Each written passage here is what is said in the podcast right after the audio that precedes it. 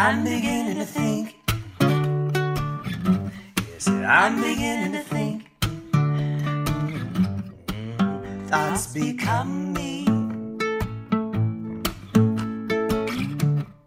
Welcome to The Cost of Not Paying Attention, hosted by nationally recognized speaker Janine Hamner Holman. Janine knows what it takes to attract and retain world class talent. Join her here each week on The Cost of Not Paying Attention as we use brain science, leadership, management, and real life challenges managers face to explore the places where we aren't paying attention.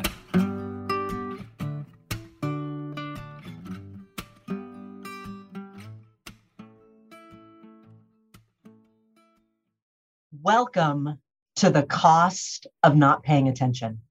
I'm your host, Janine Hamner Holman. What am I paying attention to today? The concept of psychological safety. So, this is an idea that was created by Amy Edmondson, who is a professor at Harvard University. And you may have heard me talk about it before. Really, the idea in a nutshell is the belief that we will not be punished or humiliated or have anything else negative happen to us when we speak up with ideas or questions or concerns or even raise mistakes, either that we did or that we are concerned about that the organization might be making a mistake. And I'm thinking about this at the moment because I am working with a new client, which is awesome. And it's a family owned business. And the father, who's the owner, was originally the grandfather. Now it's the father. And the son, who there are actually a couple of different sons and a daughter and a couple of cousins of nephews of the dad who are involved in running the business, which is wonderful. And they called me the other day because they had had an opportunity come up and they weren't sure that it was the right thing to do. They thought it might be a mistake and they wanted to run it by somebody who they trusted, which just tickled me pink because I've only been working with this client for about a month. Granted, I've known the dad for maybe 10 years. So we already had a relationship going into this. But what I loved about it was here is a man and his son who have created a culture between the two of them and within their organization that when something comes up, it's actually a good idea to look to other people and check it out. Like, hey, what do you think about this? This opportunity came up and I have a funny feeling about it. I feel like it may not be the right thing for us to do. And in the mm-hmm. end, we decided that the best thing for them to do would be to pass on this. It just didn't feel right to any of us. And that what they wanted to do was to call somebody and check in, like phone a friend. They wanted to see is this, does this seem like a good idea? Should we go down this road? And I think the more that we lean into asking those kinds of questions of ourselves, of our colleagues, of the organization, the stronger we are. Which leads me right into my guest for today. Derek Bbanga works with professionals and organizations to help them be seen, heard, and remembered for the right reasons. Isn't that brilliant, y'all? To be seen, heard, and remembered for the right reasons. How often are we remembered for the things we might prefer somebody to forget? So he works with organizations and professionals to have them be seen, heard, and remembered for the right reasons. He is joining us today from Nairobi, Kenya. Most of his clients are in East Africa, and he has clients from all over the world. he and I met and got connected through the Global Chamber. And if you're not familiar with them, I would definitely encourage you to check them out. And he is one of the leaders of the Global Chamber in Africa. And when I started hearing him talk, I thought, Derek and I are on exactly the same wavelength. And then in our conversations, it just became more and more clear that that was true. Welcome, Derek. Thank you so much, Janine. I am absolutely thrilled to be with you today. And thank you for that wonderful story that you shared with us at the beginning of this podcast about psychological safety.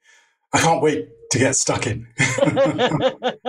Wonderful. And I need to let people know, among other things, you are so dedicated to both your work and being a great partner with people, including me. It is 4 a.m. there as we are recording. It is 4 a.m. in Africa. It is 6.06 p.m. here in Southern California. And I extra appreciate you being up at this crazy time of the morning to have this conversation with us. Yes. I took Robin Sharma's advice. Robin Sharma talks about the 5 a.m. club. And generally, people who start their days earlier tend to be a little bit more productive, maybe successful. And I've just taken the extreme version of it. I am a morning person, Janine. I so this is absolutely my time of the day. That's great. And part of what's wonderful, I think, about getting going early in the morning is that we get to get our day started when things are still quiet in the world. And I don't know about you, but I often think better. I'm often more creative when I am in that space of quiet and solitude and a little more reflective. Do you have that same experience? Yeah, absolutely. Janine, I am big on routines. I am big on habits. I am big, for example, on starting your day right. I believe everything flows from there. And for me, getting up early allows me to put into place some of these morning routines and habits that hopefully set me up for success for the rest of the day. And I get it. There's some people whose mornings perhaps don't allow for that. But I'm fortunate enough to be in that position where I can get up and I can do a little bit of my meditation. I can do my morning affirmations. I start with my first win of the day, making my bed, for example. Even if everything goes downhill, I always come back home and look at that bed and say, well, there was one thing that went right. Time for a little bit of exercise and all of the things that I think as professionals, particularly in this world that we live in, with all of this flux and all of this change and everything that has taken place, particularly over the last few years, where we need to begin establishing things that help us be more productive and be more successful. So, yeah, mornings work for me for sure. I love that. And if mornings work for you, then embrace Derek's habit. And if they don't, find new habits that will help create that sense of both accomplishment and set you up for success. As you were pointing to, Derek, we're certainly in one of the most, one of the periods of time that is characterized by change more than maybe any other. There's so many things that are uncertain from the pandemic to the economy, big things that are outside of our control. And as I know that you know, human beings, we hate uncertainty. Our brain is wired to go to things that are certain and to stay away from things that are uncertain. It's the reason that I will pick a fight with my husband just to get to certainty, even if the result is not what I want my brain impels me to find certainty. And so the more we can create habits and routines in our day, it creates that feeling of certainty.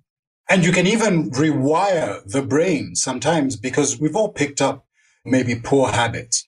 And there are things that we can start doing to sort of rewire the brain so that, as you said, is looking for this particular route to certainty. So, yeah, I agree with you. I love it. So, even though we've been talking for several minutes, I'm going to ask you the question that I often ask at the beginning of the podcast, which is Derek, tell me something that you've become aware of that people are not paying attention to, either consciously or unconsciously. And what is the cost of that inattention? Well, I prepared myself for this question. So, the one thing that I have noticed that people are not paying attention to, and actually, this happened last week, a session with a client, and we were talking about this, and this is the art of listening. Listening, you know, I always say God gave us two ears and one mouth, and they should be used in the right proportion. Now, listen, I listen. I have a lot to say. I tend to think that I am marginally more interesting than other people, and I have a lot to say and a lot to share. So I sometimes have to use my own advice. When I talk about listening, it's about a deeper listening. A lot of times, as we are listening to somebody speak, we're having this conversation, you and I, Janine, and we're already preparing the answers even before the person has finished. And it's involving the entire body. All right. So physically, if we're back together again, it's your body language. You turn your body towards the person. Your feet generally should be facing the particular person. Your angle towards the person. Your eyes are looking at them and you're listening with your entire being. It's not just a question of the words coming out and we listen to them with our ears. So using your entire body to, and in the moment, make that person feel like they're the most important person in the world, that they are the most exciting. It really is something that can be a game changer in terms of how we interact with people in this world. So better listening and then listen without judgment, suspend judgment, no matter what the person says that you may agree or disagree with. Listen without judgment, suspend that for a minute, take in what they're saying, take a, a little bit of a while to sort of understand where they're coming from and then sort of give your feedback or response. So that's something that I have noticed in other people, but I'm also trying to put into practice myself. I love that. And I love your phrase, deeper listening. I think that this is such a great thing to be focusing on, both with ourselves and in relationship to other people. I completely agree. We do, as humans in general, I saw an article that said that when people think they are listening, like 90% of the time, they are actually doing something else. So, just like you said, they may be formulating their own thought in their own brain. And when we are thinking, we are no longer listening. Our brain is actually not able to do two things at the same time. We think we can, but we cannot. Oh, no, multitasking is a myth. There you go, right? it is totally a myth. Yes. And we've all bought into it. We think I can listen to you and I can type on my computer and I can look at something on my phone I can do all of these things and still be paying attention to you and what you're saying. And we are physically incapable of it. We need to knock it off because we cannot do it. And what we're doing is just switching very quickly. And so if 90% of the time when we think we're listening, we're doing something else, think about what the possibility is for both hearing more for deeper listening and for what you are also really pointing to that connection with other people.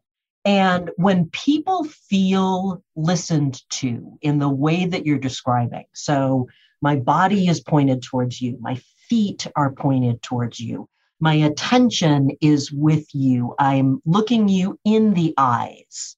That level of attention is one of the key things that has people feel like they belong. It has people feel connected to you. And as we are in this phase of so many people leaving their jobs, so many people quitting their jobs, what's in the US being called the great resignation, having people feel connected and listened to in that way is something that is just like a magnet. It's going to keep people with you, with your organization, because they are going to feel that level of belonging and intentionality and that you really care about them and what they have to say.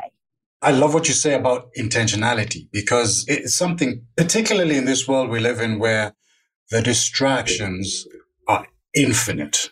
I mean, forget about the distractions in a virtual meeting. and just being able to make that little bit of a change or distraction kind of separates you from everybody else and makes such a difference that people will notice it. They will feel that connection. And it's about relationships. And we can have a whole conversation about how we've lost that really connecting with people, forming deeper relationships. And so if you can just begin to be a little bit more intentional with how you listen to people, then you can make a difference, particularly as you said in this world where there's so much going on. I absolutely agree. And I am just at the beginning of a new habit on meditation in the evening before I go to sleep as part of my new nighttime routine. And so I was listening to somebody who's helping guide me through this because I believe in every new practice we take on, best to always have a guide, a coach, a cheerleader, somebody to help paint the way for you. And meditation has never been my strong suit. It's always something that I uh, that I struggle with. And the meditation that I was listening to last night the woman who was leading it had this great distinction. And she said, This idea that we're going to be able to clear our minds is a myth, just like multitasking is a myth. That we can ever truly just clear our minds for an extended period of time is a myth. That's not how our minds work. Thoughts will come in. And she said, the more that we can think about a thought as a wave, it's just, it's a wave that comes in, and just like the ocean, it will then recede. And the trick is with meditation, the longer that you can have between the wave sets, as surfers call them, the more peace you will enjoy. So the longer you can have between the thoughts is really what the trick is. And so I think when we're practicing anything new, many humans, me included, have a tendency to, well, I didn't do it right, so I must stink at this and forget it. I'm not going to do it anymore. And with a practice like deeper listening, that is something where, just like with meditation, you're not going to be very good at it the first time you try. And you're going to try and focus, and then you're going to have thoughts that come in, and then you're going to refocus, and then thoughts are going to come in. But that's just the way that it goes. Uh, because I think you and I are cut from the same cloth. Meditation doesn't come easy to me either. And I tend to look at it almost like you're in the gym and you're building a muscle. So the thought comes in, you recognize it. And by the way, don't beat yourself up. And then you just sort of let it peter out or go. And then you bring your sort of your mind back to the attention. It could be a guided practice or whatever you're paying attention to in the room. And then the thought might flit in again. And again, it's just that practice of being able to begin to focus and make yourself present in the moment without being judgmental about those thoughts that are coming in and coming out. And then, like any practice, hopefully you do get um, better at it. so there you go. Right. I was talking with a client earlier today who has a son who's now about four, and his daughter is 10 months old. And he was telling me that he got a call from his wife that today his daughter stood up all by herself. She didn't pull herself up. She didn't use something. She just stood up all by herself for the very first time. And part of what was great about that, I mean, obviously, as a dad, he's thrilled that his child is doing this as a working father, he's sad that he's not there to see it when it happens.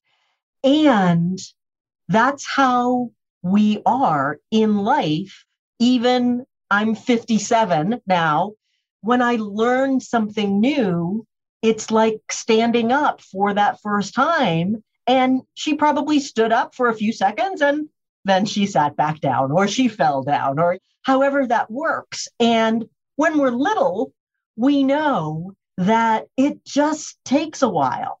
It takes perseverance to get good at these things. And as we grow and we develop and we age and we mature, we tend to have this idea that we should be able to pick something up quickly and just immediately be great at it. And that's nonsense. And so we have an opportunity to remember that growth that we did when we were very little and that it takes a while to learn something new. I have an acronym that I use for growth called the KASH formula for growth. Now it's KASH with a K. So the K stands for knowledge. So you're acquiring the knowledge of this new habit or this new routine. And again, you try to spread the net as far as possible. So it's a new practice like meditation or something new that you want to bring in to your teams. Okay. You're gathering the knowledge. You bring in the knowledge. And then the A stands for attitude. So a lot of times it's about reframing your attitude towards perhaps this new practice or the attitude that you have in relationship to other people or your teams or how you approach different issues. Obviously, attitude starts within, and there's a thousand cliches for all of that. Positive mental attitude, attitude of gratitude, and so on and so forth. And then the S is for skill. So now it becomes a skill because you're beginning to do it on a regular basis. And just like any skill, you need to put in the 10,000 hours. Malcolm Gladwell talks about that. And the skill as you begin to practice it and becomes part of who you are, becomes the H, which is now a habit. So I use that little formula sometimes when I'm either speaking with clients or even in my case, trying to incorporate something new. I love that. I wrote it down. I think that's great. And it reminds me, I have a mentor whose name is Alison Armstrong. And when she teaches, she always encourages people to take 10. And she doesn't mean take 10 minutes. She means take 10 years to think you're going to be good at this, that you're really going to have mastery of this. Because really, what she teaches people about is partnering and really the skill and the science of partnering well with other people. And her frame, which I share, is the reality is that anything big that we're up to in life, we probably cannot achieve it on our own. We need other people to help us. And so then we have the opportunity to partner with people. And even though human beings are herd animals, we do best in a tribe, in a group, in a team we also have the survival of the fittest strive in us. We want to individually perform, we want to individually shine. And so there are things inherent in humans that have us not set ourselves up well to partner with other people.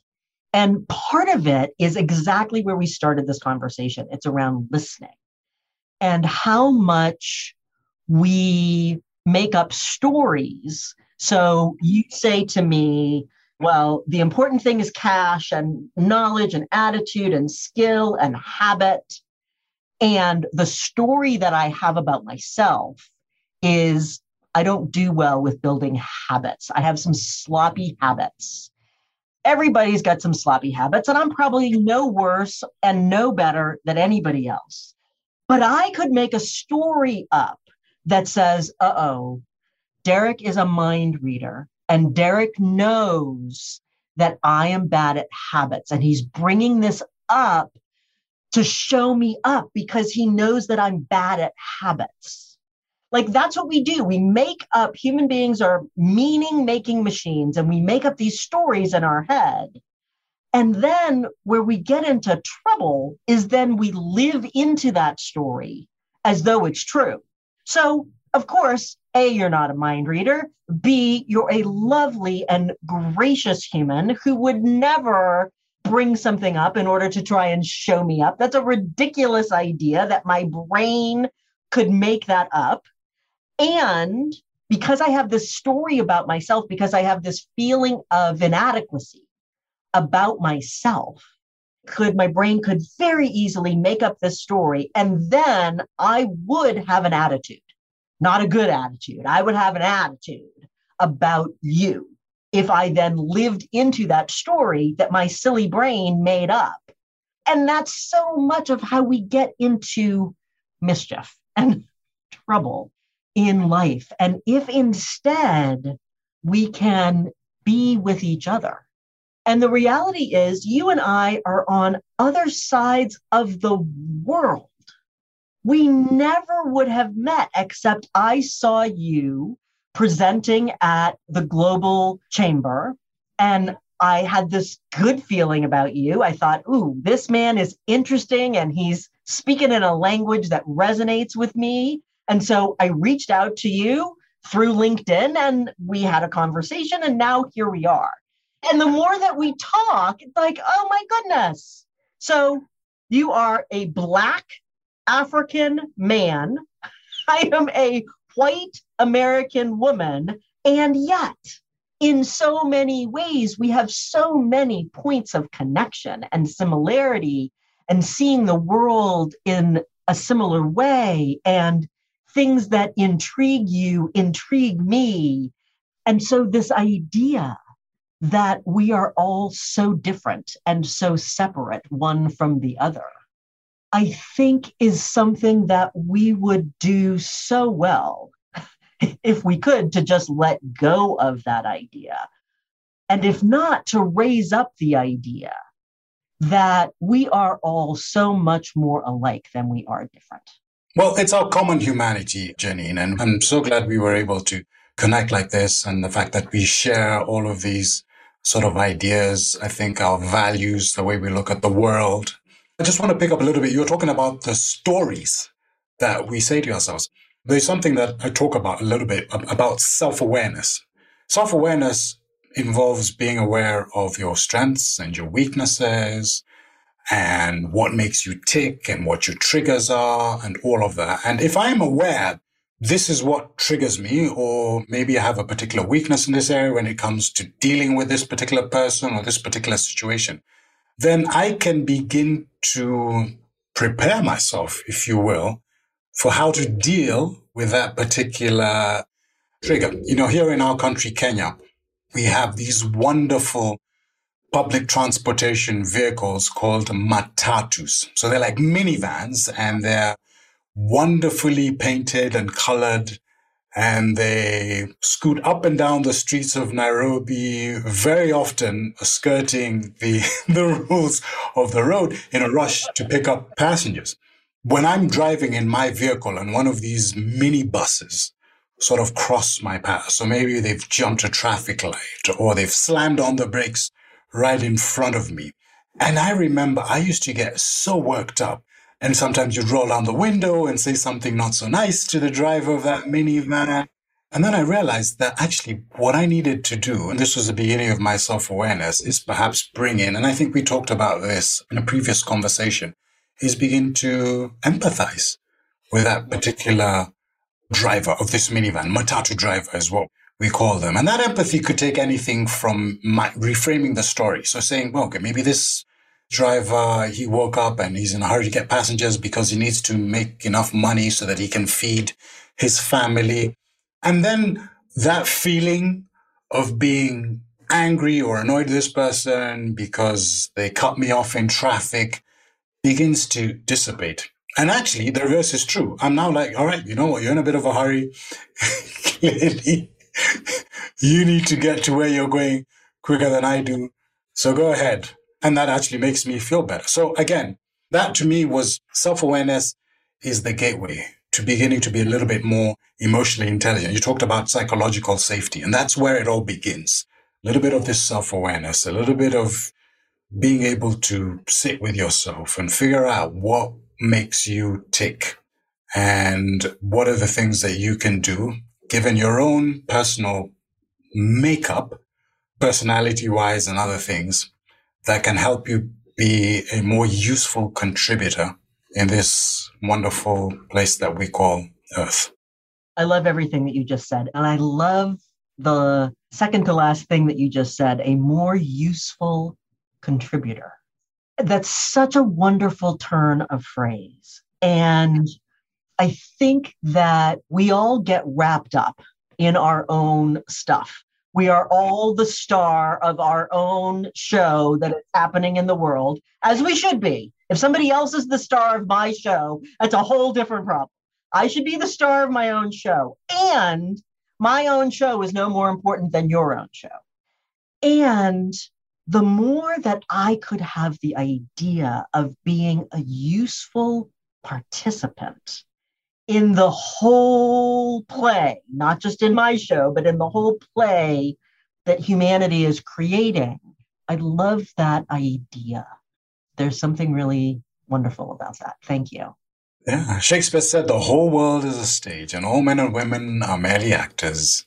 You come in, you deliver your lines, you exit the stage and left. So, yeah, it's about being, I think, as you said, a useful participant. So, I want to go back to this idea of self awareness as the beginning of psychological safety as the beginning of emotional intelligence. Of course, I am on exactly the same page as you. I actually had the opportunity recently to write a chapter for a book on leadership. And that was one of the things that I wrote about is a sort of conscious leadership and how do we become conscious leaders. And one of my things was around developing self awareness. And I want to connect it to where we started, which was the listening, because I believe that the two are intimately connected. When I learn to listen better to you, I also learn to listen better to me. So I want to probe you around what else do you think are key things if someone is listening to this and feeling like, and let me tell you, people, so it was some prestigious university. It was maybe Harvard, it was maybe MIT or Stanford or someplace like that they did a study around self awareness. Because most people, if you ask them, hey, Derek, are you a self aware person? Most people by default would say, yes, I'm a very self aware person. Here's the reality 10 to 15% of us are actually very self aware. So the reality is probably neither you or I or any of our listeners are in that top 10 to 15%. What I love about that is not like you're not great at it, but that we always have room to grow in this area of self awareness. And so if someone is out there listening and thinking, huh, that's interesting. Okay, so how can I become more self aware? What thoughts do you have in your great big brain about that? Well, I think for me, it's about being aware, okay, of how your feelings, how you feel in the given moment at the given time during that particular situation, the impact that your feelings can have on your, on decisions, on performance, on behavior. People who are more uh, self-aware begin to sort of are better equipped, I think, to manage this influence effectively. We are present with the role that our feeling, that particular feeling is doing to us in the moment. And those feelings can be healthy or those feelings can be strong. Let me put that that way. A, a strong feeling. So the way that I felt in the moment when I was cut off in traffic by the minivan, beginning to be aware that I was feeling irritated or angry or annoyed and feeling that really strong emotion and then beginning to do something to sort of be aware that that might affect even the way that I'm driving or how I'm responding to somebody else in the car. And maybe beginning to take ownership of that and saying, all right, well, let me take a deep breath. Let me take 10 seconds to sort of let that feeling dissipate and then perhaps respond differently than before. So it's about being present rather than being disconnected. I think that is something that all of us can begin to do and just be aware of how you're feeling. when I talk with my clients to ask them to regularly during the day check in with how you're feeling, you know, and doing it on a regular basis. You know, it could be every hour or, at lunchtime or at least once a day, perhaps when you wake up in the morning. Is there some residual event, residual impact of some event that happened yesterday and you wake up in the morning on the wrong side of the bed? Or all of a sudden your mood falls off the cliff and you're like, okay, what happened? Take a second. Begin to sort of investigate why am I feeling this way? How do I want to feel? What can I do to get there? So I think those are some of the things that we can begin to do. I think that that's wonderful. And I love it that you are talking about feelings in the context of work. It used to be that people had this silly idea that we were one person at work and we were a different person at home and that mostly the person who was at work didn't have feelings. I love it that you just laughed because it's a ridiculous idea. Human beings, I think we sort of want to think that human beings are thinking machines that sometimes feel.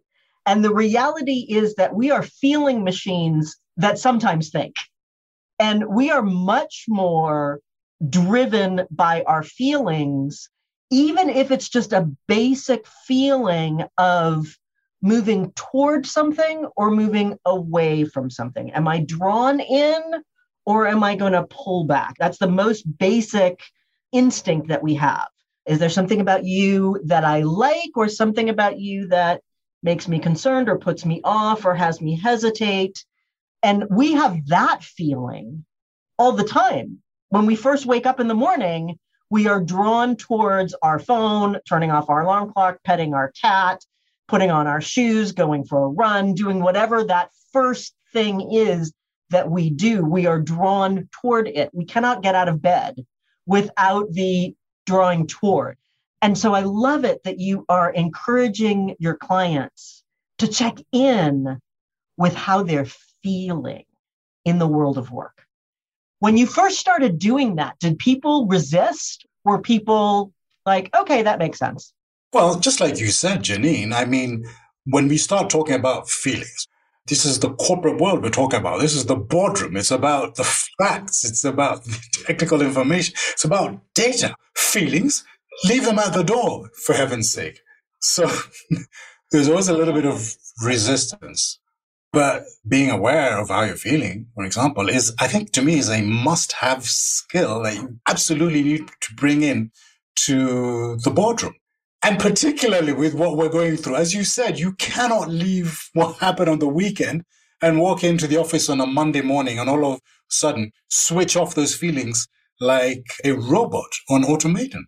So we've got to become aware, first of all, that these feelings are affecting us consciously or subconsciously. And if we're a little bit more intentional, then it only makes for us to be better leaders or better team members if we're aware of this is what is going on and this is how I can actually react to it better. Because a lot of times people are just, you don't even know why you spoke that way or why the tone of your voice is that way. You talked about being drawn to things. You know, you've walked into a room before maybe there was somebody there or you walked in with a group of people and there is something about the person that you meet in that room that maybe turns you off. Or it could be the reverse. That person walks into a room and people all of a sudden, you know what, we had to go somewhere. Nobody wants to be around that sort of person, you know, versus the person who walks in and the room lights up. There's an absolute transfer of that particular emotion, of that particular feeling. I truly believe that there's a transfer of that particular energy. As human beings, our cells, we have billions of cells within us. Each of those cells, if you were to drill down to the, the molecular level, each of those cells, each of those cells is moving. And so they're not static. And so you have all of this energy. And then if you bring in the emotion that you're feeling, you can only imagine how much energy you're bringing into a room, whether you're bringing positive energy, you're bringing in negative energy. And that's control. And that's why, if, if you look at the word emotion, energy in motion, if you can break it down like that, you've got to be really aware of how you are managing that particular emotion that you're bringing into a particular situation or environment. energy in motion. That's so great. And part of what I love about it is our opportunity to be intentional about the energy that we are bringing into a meeting. I used to have a woman who I worked with who was very challenging for me. And before a meeting, either just the two of us or with other people where she was going to be there, I would both get very centered in myself and think about the energy that I wanted to bring into the meeting.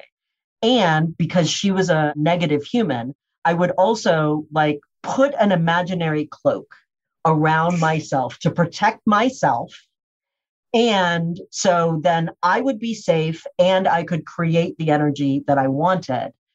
We are so much more powerful than we think in some ways. And I think that that's one of the ways that we underestimate our own power. The energy that we bring into a room. And then if we bring in positive energy, and then we focus on people and we create that deeper listening that you were talking about in the beginning.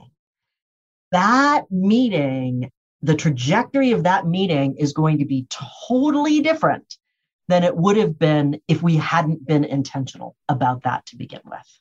It's also about being aware of others. I mean, being aware of how they feel, being aware of perceiving and understanding the energy that they're bringing into this particular meeting or this particular encounter.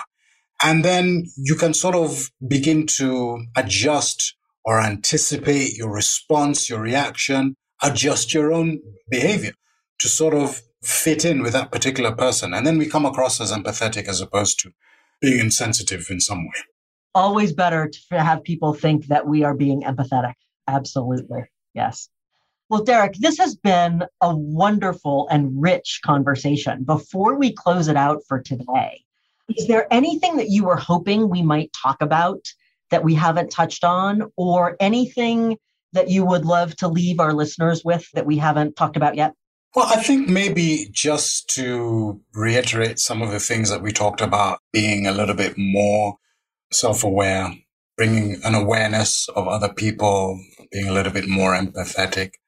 I think one of the things that certainly we can bring to the table in this environment is a little bit more self management and resilience. I know that's a whole topic for another, but it's about being intentional with these particular skills. And then lastly, we're here to inspire other people. I honestly believe as you make your way through this world, and knock on wood, you and I are both still here. But as everybody knows, it's literally here today, gone tomorrow. It's about inspiring other people. It's about sort of leaving that sort of mark on your world where people are able to pick up something from an encounter with you that they can look back on and say, this has positively influenced me. I actually try to do that with every conversation or encounter that I have, as brief as it may be. It could be in a greeting that is over the top cheery, just so that I brighten that person's world and say, yeah, that was seemed really excited to meet me. So I think I will leave it on that positive and cheery note. I love that. And part of who you are for me is the personification of grace. You bring both a graceful attitude of gratitude, a perspective that the moments that we have together are gifts it is such a joy to be in your presence. And I so appreciate you sharing your time, especially at this early time of the morning, sharing your time and your wisdom and your thoughts with us. I so appreciate you being here with us, Derek. Well, Janine, I have absolutely loved this conversation. Thank you so much for having me. Ah, you are welcome. I am Janine Hamner Holman, and this has been the cost of not paying attention. Remember, great leaders make great teams. Until next time.